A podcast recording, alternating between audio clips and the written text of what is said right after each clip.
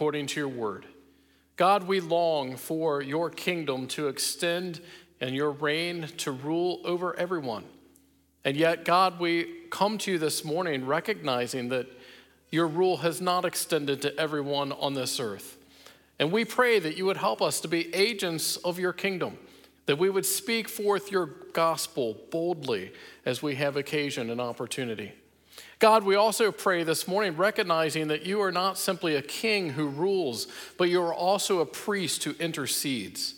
And this morning, Father, we thank you for Jesus, and we ask that you would help us to see Jesus clearly. Help us to understand that Jesus is our advocate before you, our Father.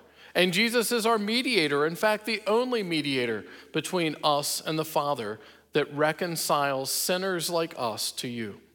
So God, this morning, as we pray that your kingdom reign would be extended, we also pray that your mediatorial role would reach more people. And God, we ask that you would be glorified as we share this gospel with others. And we pray this in Jesus' mighty name. Amen. Amen. Turn in your Bibles, if you would, this morning to Psalm 110. Psalm 110, which James just read for us. And as you're turning there, I want you to think about the moment we find ourselves in culturally. Here we are in a midterm election year where politics is abuzz everywhere. And everyone seems to have an opinion and a stake in the outcome of the upcoming elections. What I find ironic in these discussions about politics is so often we say that we hate politics and we hate politicians, and yet we quickly look for a political solution or candidate that will solve all of the problems we perceive in our country or in our culture. We are completely hypocritical in this because on the one hand, we hate politics if it's going against us, but on the other hand, we love politics if it imposes our will on other people. Well, as this psalm that we're about to study this morning, Psalm 110, is presented to us, it is no mere political solution for Israel. In fact, this psalm exalts Christ as the king that will be the coming victor for Israel. Yet this psalm is brought to us through David, who was a leader over Israel. And in some ways, you could say, was a politician in the things that he did as king of Israel. Yet even David, in all of his might and being a man after God's own heart, was a human leader who ultimately was finite and fallible. In fact, we can say that David was even deeply disappointing to his people in the ways that he failed them publicly in the sin against Bathsheba and Uriah. And yet, in spite of that, the hearts of Israel and the hearts of people continue to yearn for a solution. And this psalm is going to show us that the solution is not David, but the solution is Christ, the coming victor that's not named in this psalm, but will be named throughout the New Testament. As we look at Psalm 110 this morning, we're going to see that this psalm combines the royal descendants of David, a political class of Israel, and it combines them with the priestly order of Melchizedek, a mysterious figure in the Old Testament, someone who appears to Abraham back in Genesis, and Abraham pays tribute and gives him an offering. Who is this? Well, we'll learn a little more of him today. But what we see brought together in Psalm 110 is that the coming victor that God is going to promise in this psalm is none other than the Messiah. And he will be a one-of-a-kind king and priest. And in the New Testament, this person will be identified as Jesus. So today you'll hear me talk about the coming victor, the Messiah, and Jesus as synonyms, because that is what this psalm is talking about. And as the psalmist has written, most believe that this was a psalm of David, though others have argued that this was a psalm written by Nathan. We don't know exactly, but I think it's safe to say David because of how Jesus interpreted this psalm in the Gospels. But there are some things that I want us to understand from this psalm of how Jesus rules, comforts, and forgives his people. And the first point that I want to examine with you this morning is that the coming victor Jesus rules his rivals. The coming victor Jesus rules over his rivals. In fact, this psalm is broken into two stanzas. And again, when you think of psalms, think of songs.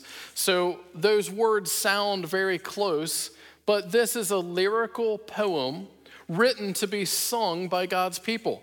It would be used in worship to remind people of who God is and what God is doing in his world. And the first stanza of the psalm is the first three verses. And in this stanza, the psalmist makes it clear that the coming victor will rule over his rivals. And how does he do that? Well, this psalm starts right out of the gate in the first stanza by saying, "The Lord says to my Lord." This literally means that the oracle of Yahweh to my Lord are God's words to King David. And the text says that the Lord himself is speaking about the coming victor who will be greater than David, who was arguably the best king in the history of Israel. And he will in fact be a greater priest than Melchizedek, who is a priest that stands outside the tribe of Levi and over and above the order of Aaron. As God is speaking here, this song of worship is a song of the words of God. And this verse is remarkably quoted in the New Testament more than any other verse from the Old Testament. In fact, the New Testament quotes this verse directly 11 times and alludes to it 14 times. Jesus applied it to himself. Stephen and Paul applied it to Jesus. And the author of Hebrews drew a straight line to Jesus, to this psalm as well. So the words that the Lord is saying to the Lord are words that we need to heed and that we need to hear. And these are words about Jesus' rule over all people, people who are friends and people who are foes.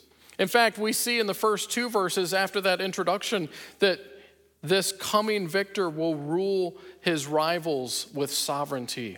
He will rule his rivals with sovereignty. The Lord says in the second part of verse number 1, "Set at my right hand until I make your enemies a footstool in your feet."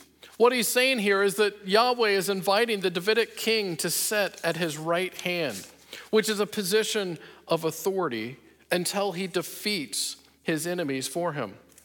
Yahweh is not only going to promise victory, but he also assures that the king's enemies will be humiliated before him. How will they be humiliated? Well, that's verse number 2, where it says, "The Lord will extend your mighty scepter from Zion, saying, 'Rule in the midst of your enemies.'" He's going to extend this rule, making the enemies a footstool before him, lowering them to the lowest position, that they would simply be at the feet of the ruler.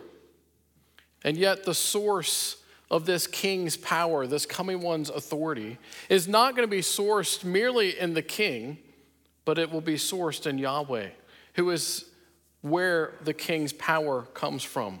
Yahweh will extend the king's royal scepter from Zion to rule over his enemies throughout Canaan.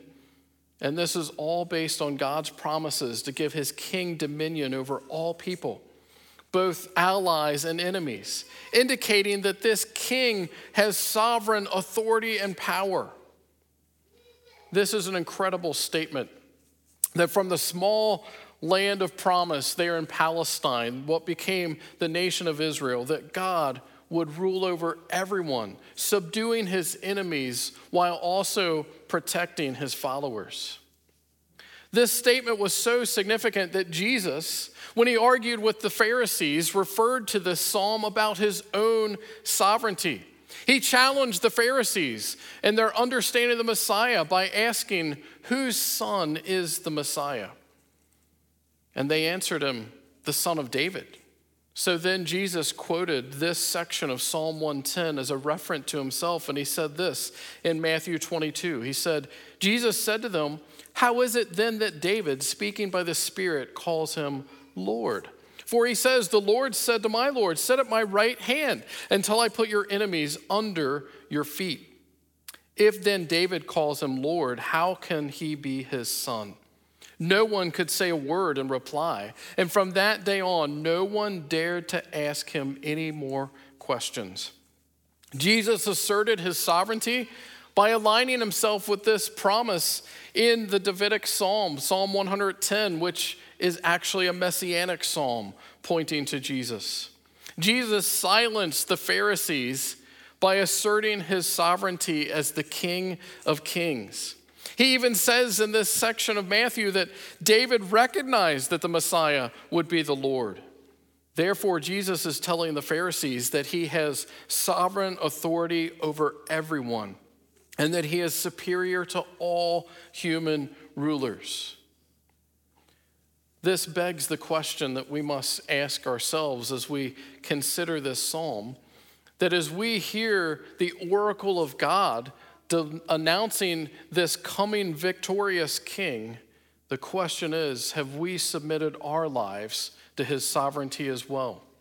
Who or what exercises the most authority over our lives, and how does Jesus specifically affect the way that you live? Think about this as we think about sovereignty. It may seem like an obtuse subject for a Sunday morning. It may seem like something that rolls off the tongue in Sunday school class, but has very little to do with our actual day-to-day lives until you think about what exercises authority over your life. Perhaps it's your job. It's an all-consuming responsibility. You work for a busy company that makes millions, if not billions of dollars, and the expectations for your output seem impossible sometimes. And even when you're off work hours, you're thinking about your work. You have emails that keep flooding in, and you're wondering, how am I going to answer them all?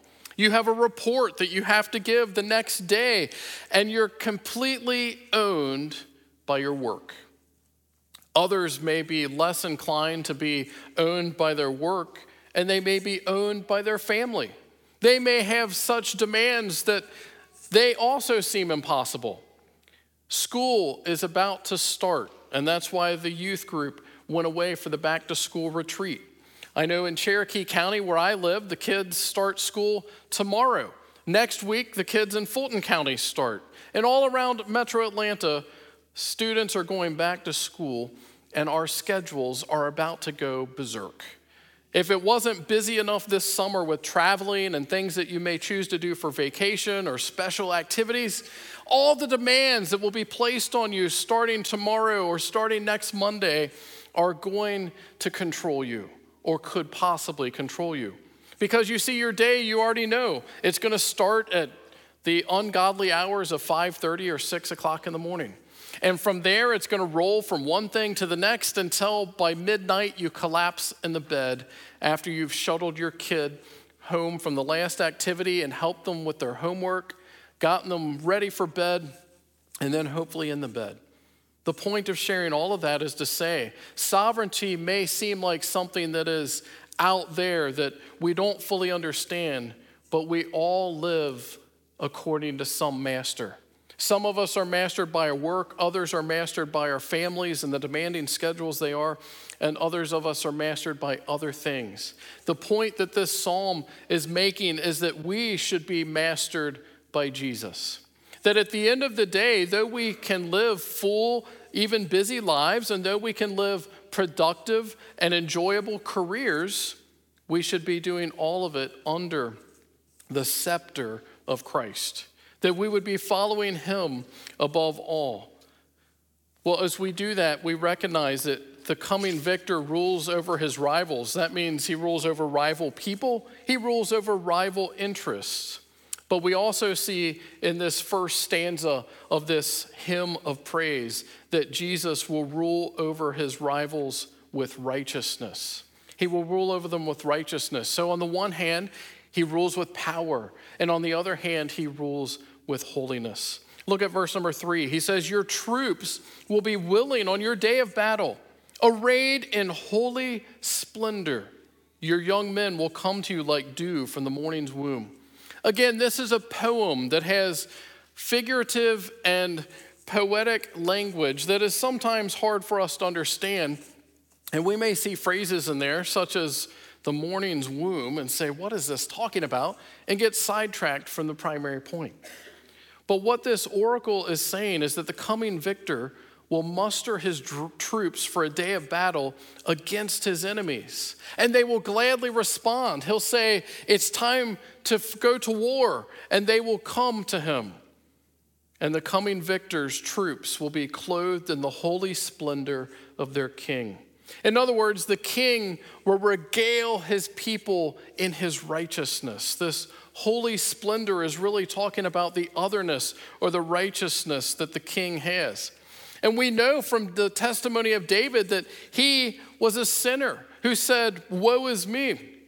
But this is not talking about King David. This is talking about the coming victorious king, Jesus, who will offer his righteousness to his people. And that means those who believe in Jesus will wear garments from their king, and those will be garments of holiness. Jesus Christ, who is the victor king, offers his righteousness to all sinners who would repent of their sin and believe him. And all of us need the righteousness of Christ because none of us has any righteousness of our own. We're sinners by our nature, and we're sinners by choice. And we cannot make ourselves righteous no matter how much we may try. And we cannot place ourselves in a right standing with God no matter what we may do. Paul says it this way in 1 Corinthians 1. He says, it is because of him that you are in Christ Jesus, who has become for us wisdom from God. That is our righteousness, holiness, and redemption. In other words, the only way for us to experience the holy splendor is for us to be found in Christ. And Paul further elaborates on this in 2 Corinthians 5 when he says, God made him who had no sin to be sin for us, so that in him we might become the righteousness of God. You see, the coming victor is going to rule his rivals in sovereign power and also in his holy righteousness. Jesus' sovereignty and his righteousness demand that we respond to them. They're not simply theological concepts that we file into a filing cabinet of our mind, but they are theological truths that we must live according to. None of us can be neutral about Jesus. None of us can say, and sort of shrug our shoulders. Because Christians and non-Christians alike are all accountable to God. Notice it said that he will put his enemies below his feet, that they will be as a footstool to him. So Jesus will deal with his enemies, but he will also deal with his own people. Christians will give an account for their lives on the basis of Christ's righteousness and the forgiveness that he offers in the gospel. They will be clothed in the righteousness of Jesus, but non-Christians will give an account on the basis of their sinfulness. And they will be clothed, Isaiah says, in filthy garments. You see, if someone is wearing a white outfit, and I should have worn my white trousers today. I wore them last Sunday. But if you're wearing something white, whether it's trousers or shorts or a shirt or a dress or whatever, it is so easy to spot when you get something on it. In fact, most of us are extremely paranoid when we're eating out wearing something white that that's going to be the one time we get ketchup or mustard on ourselves. And it only takes a tiny spot of ketchup or mustard and you think everybody that you meet that day is looking right at it. Like they don't see how amazing your outfit is, they see how blemished it is in that spot. And that's the problem we have with sin. No matter how good we may present our lives, no matter how nice we may be, no matter how much we may do on behalf of God, if we've not submitted our sinfulness to him by repenting and asking his forgiveness, even the smallest blemish, the smallest spot will be what gets all the attention, because outside of Christ, we are without hope. Outside of Christ, we cannot have forgiveness. We cannot be made right with God. So this song of praise demands a response. It demands that we respond to God's sovereign rule through the coming victor, and it demands that we respond to him by asking for forgiveness so that we can have his righteousness. This psalm also goes on, though, from here. I mentioned it has two stanzas, and that's the first stanza, or in the first three verses, and the second stanza is in verses 4 through 7. And in this section, the psalmist makes a move to show that Jesus is not only going to be the king, but the second point this morning that I want you to see is that the coming victor Jesus will comfort his followers. The coming victor Jesus will comfort his followers in verses 4 to 7. So the first half of the psalm shows his authority and his righteousness. And in the second half of the psalm, we will see that he is a priest that endures forever, one who intercedes for his people. In fact, verse number 4 begins the second stanza of the psalm with another promise. He says here, the Lord has sworn and will not change his mind. This is not the Lord using foul language or swearing in his own name, but this is him making a covenant, oath, and promise. This is him underscoring that Jesus will be the fulfillment of all of his covenant promises. That the oath that he made with Israel is an irrevocable oath. And in spite of his people's unfaithfulness and their sins against God, including their evil desire for a king, God's covenant promises will continue. And his promises will show that grace overcomes our sin. I mentioned in my introduction that most of us hate politics, and yet we talk out both sides of our mouths because we want a political solution. Well, in Israel, they also hated politics, and yet they found themselves longing for politics. When they were under the rule of the Egyptians as slaves, what was one of their complaints? Their complaints were, the Egyptians are crushing us. We can't live under these conditions. And every time they complained, what did the pharaohs do? They made their burdens heavier and harder for them to complete. And yet, no sooner than they had left Egypt and been liberated, given their freedom, and en route to the land that God had promised them, what did they do? They said, oh, if we could just be back in Egypt, where we had good food to eat, and our schedules were predictable, and we knew what was happening next. They wanted a political solution to the very politics they had been liberated by, going back into that political mess. And if that weren't enough, they repeated that cycle once they entered into Canaan. God had told them, don't get a king like the pagan nations around you, because I alone will be your king. And God established Israel as a theocracy. And yet, what did they do?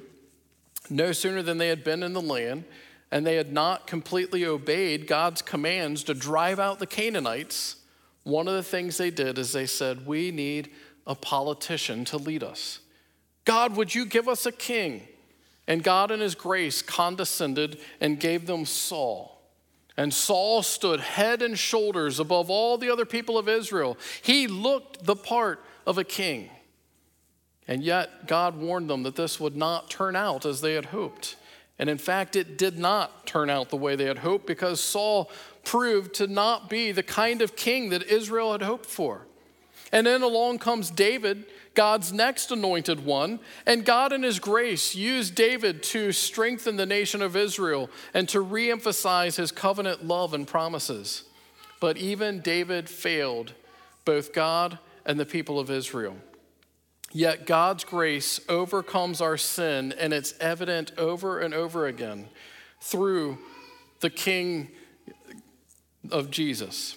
I put in your worship guide a quote from John Piper's book, Providence. John Piper has written a lot of books over the years, but this is the one, if you could only read one, that I would commend to you. It's no small book, just a warning. It's about 900 pages, and you may say, whoa, that's a deal breaker right there. I'm not going to touch that book. But let me encourage you, for your devotional reading, it is accessible in the way he wrote it. It's very scriptural in that he draws you to scripture over and over again. And it's very pastoral because it's very practical. And it is something incredibly encouraging to show God's providence through the arc of scripture. But notice in your worship guide, the quote that I put here with Piper commenting on the kings. He said, the grace of affirming a monarch conceived in sin signals that every blessing that comes from this kingship is undeserved. Every blessing that flows from this kingship is grace. It is a standing witness to the grace of God who planned the kingship as a source of literally endless blessing. And all this gracious blessing will rest on this foundation. God is committed to uphold the glory of his name. God is committed to uphold the glory of his name. That's exactly what we see God doing in spite of the human failure and the human heart and its desire for solutions apart from God, that God defends his glory by bringing grace to our sin. That's why the psalmist says here in verse number 4 that the Lord has sworn and that he will not change his mind. He's not going to back down and say, that's it. You've gone too far this time. You're an absolute moron. You're worthless, and I'm tired of you. So I'm moving on to someone else. God has not chosen to do that because God is faithful to keep his promises no matter how faithless and faltering we may be. The coming victor Jesus comforts his followers. Once we have received the righteousness of Christ, there is now, therefore, no more condemnation for us. And he comforts his followers how? It says in verse number 4 that he comforts his followers through his priesthood. Through his priesthood. Look at verse number 4. It says, you are a priest forever in the order of Melchizedek. Now, David was no priest. David was a king out of Judah, where all the kings of Israel had come from, and David was not from Melchizedek. Instead, this priest who would be forever out of the order of Melchizedek is clearly anticipating a coming king, a coming priest, one who would later be called Jesus. One of the ways that Yahweh overcomes our sin involves the fact that Jesus is a king and a priest. And Yahweh would be establishing this coming victor, that it will be sovereign and righteous as a king, but now the psalmist is declaring that this coming victor will be an eternal priest, an intercessor, someone who mediates between God and people. In ancient Israel, the kings always came from the tribe of Judah, and the priests came from the tribe of Levi. There was no single person that could qualify as both a king and a priest because you were either from one tribe or from the other. Yet Yahweh says the coming victor will transcend Judah. He will be the Lord over David. He also says the coming victor will transcend Levi because he will come from the order of Melchizedek. This means that Jesus' priesthood will come from another line. The king and priest of Salem, Melchizedek. We know this because the author of Hebrews makes it clear to us. He referenced Psalm 110 to describe Jesus as a priest better than any priest from Aaron, who was a Levite. And the way Hebrews interprets Psalm 110 points exclusively to Jesus. He's the future king and priest who transcends Judah and Levi, and he does this through Melchizedek. Now, Melchizedek is a mysterious figure that appears in Genesis 14. We don't know everything about him, but we know he was the king of Salem, which most believed to be Jerusalem. And Abraham honored him and brought a tithe and an offering to him. And he was identified as a true worshiper of God. And Abraham recognized that and even submitted to Melchizedek. This was a forerunner of Christ. Melchizedek was not Christ himself, but one who points us to Christ, the greater Melchizedek, the greater David, and the greater Aaron.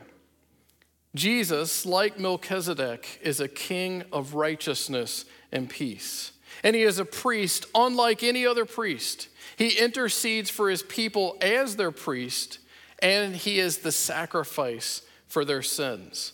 In other words, Jesus sacrificed himself for the sins of his people. As we think about Jesus being from the order of Melchizedek, you might scratch your head and say, that's a word I can't say. I don't understand. Well, let me encourage you, get a study Bible this afternoon and do some more reading on Melchizedek. The point of all of this is Jesus is a priest that deserves our worship and our tribute.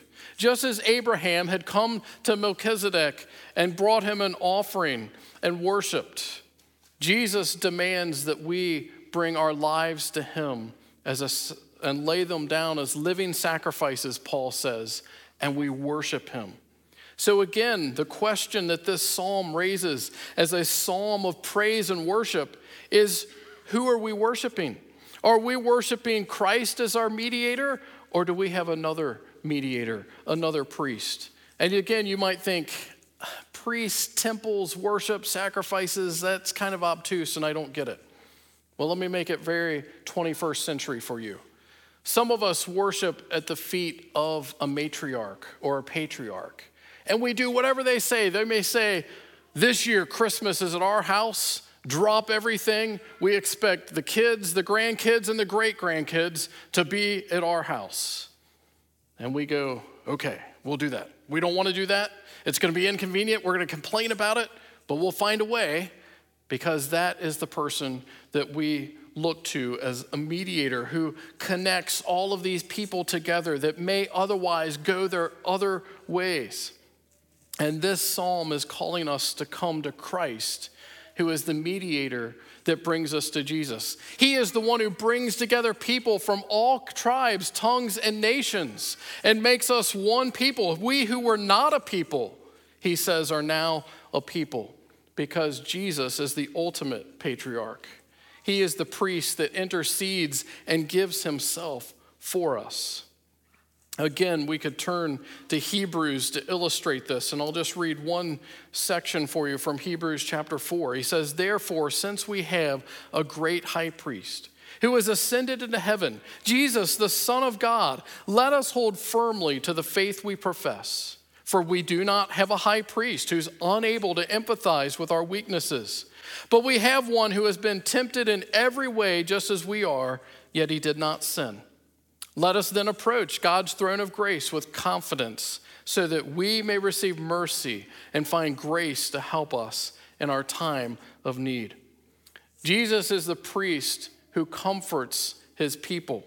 He doesn't come to condemn, but to bring comfort and forgiveness, and he connects us together with one another. Well, this psalm, the second stanza, shows us that Jesus comforts his people with Jesus' priesthood. It also shows us that he comforts his people with God's justice. He comforts his people with God's justice. Look at verse number 5. The Lord is at your right hand, and he will crush kings on the day of his wrath. In verse number 1, the king was invited to sit at Yahweh's right hand, and now Yahweh is at the king's right hand, because Yahweh will establish his promised king-priest. And then Yahweh is ready to defeat their common enemies. And those common enemies will face the wrath of God. It says the wrath of God is prepared for all who oppose him, and he will judge all nations. That's what it means when he says he will crush the kings on the day of his wrath. And then verse number 6, he will judge the nations, heaping up the dead and crushing the rulers of the whole earth. This is not describing gratuitous violence, but this is God's justice against all of his wicked enemies. There are none who will stand and shake their fist at God in defiance, because God will crush them, he says here. He will destroy them completely. Yahweh's just rule will be established through the coming victor, Jesus, and it will be far-reaching in its effects. That's why I prayed this morning for the expansion of God's kingdom and Christ's rule. There is no one apart from Jesus Christ, the promised king-priest, who will be able to avoid divine justice. In our society, people may say, It's okay if you believe in Jesus, but that's not okay for me. I was raised in a different religion. I'm from a different country with a different set of values. Or they may say, I'm just agnostic about all of it. It's so confusing. This does not allow for any of those categories. It simply says, any who are opposed to the king priest Jesus will be destroyed and be driven off the face of the earth. That is a sobering message. Not one that we banty about to say, we are going to crush you, but one to say, you can avoid the wrath of God. You can receive the forgiveness of Christ. Paul says it this way in Romans 2.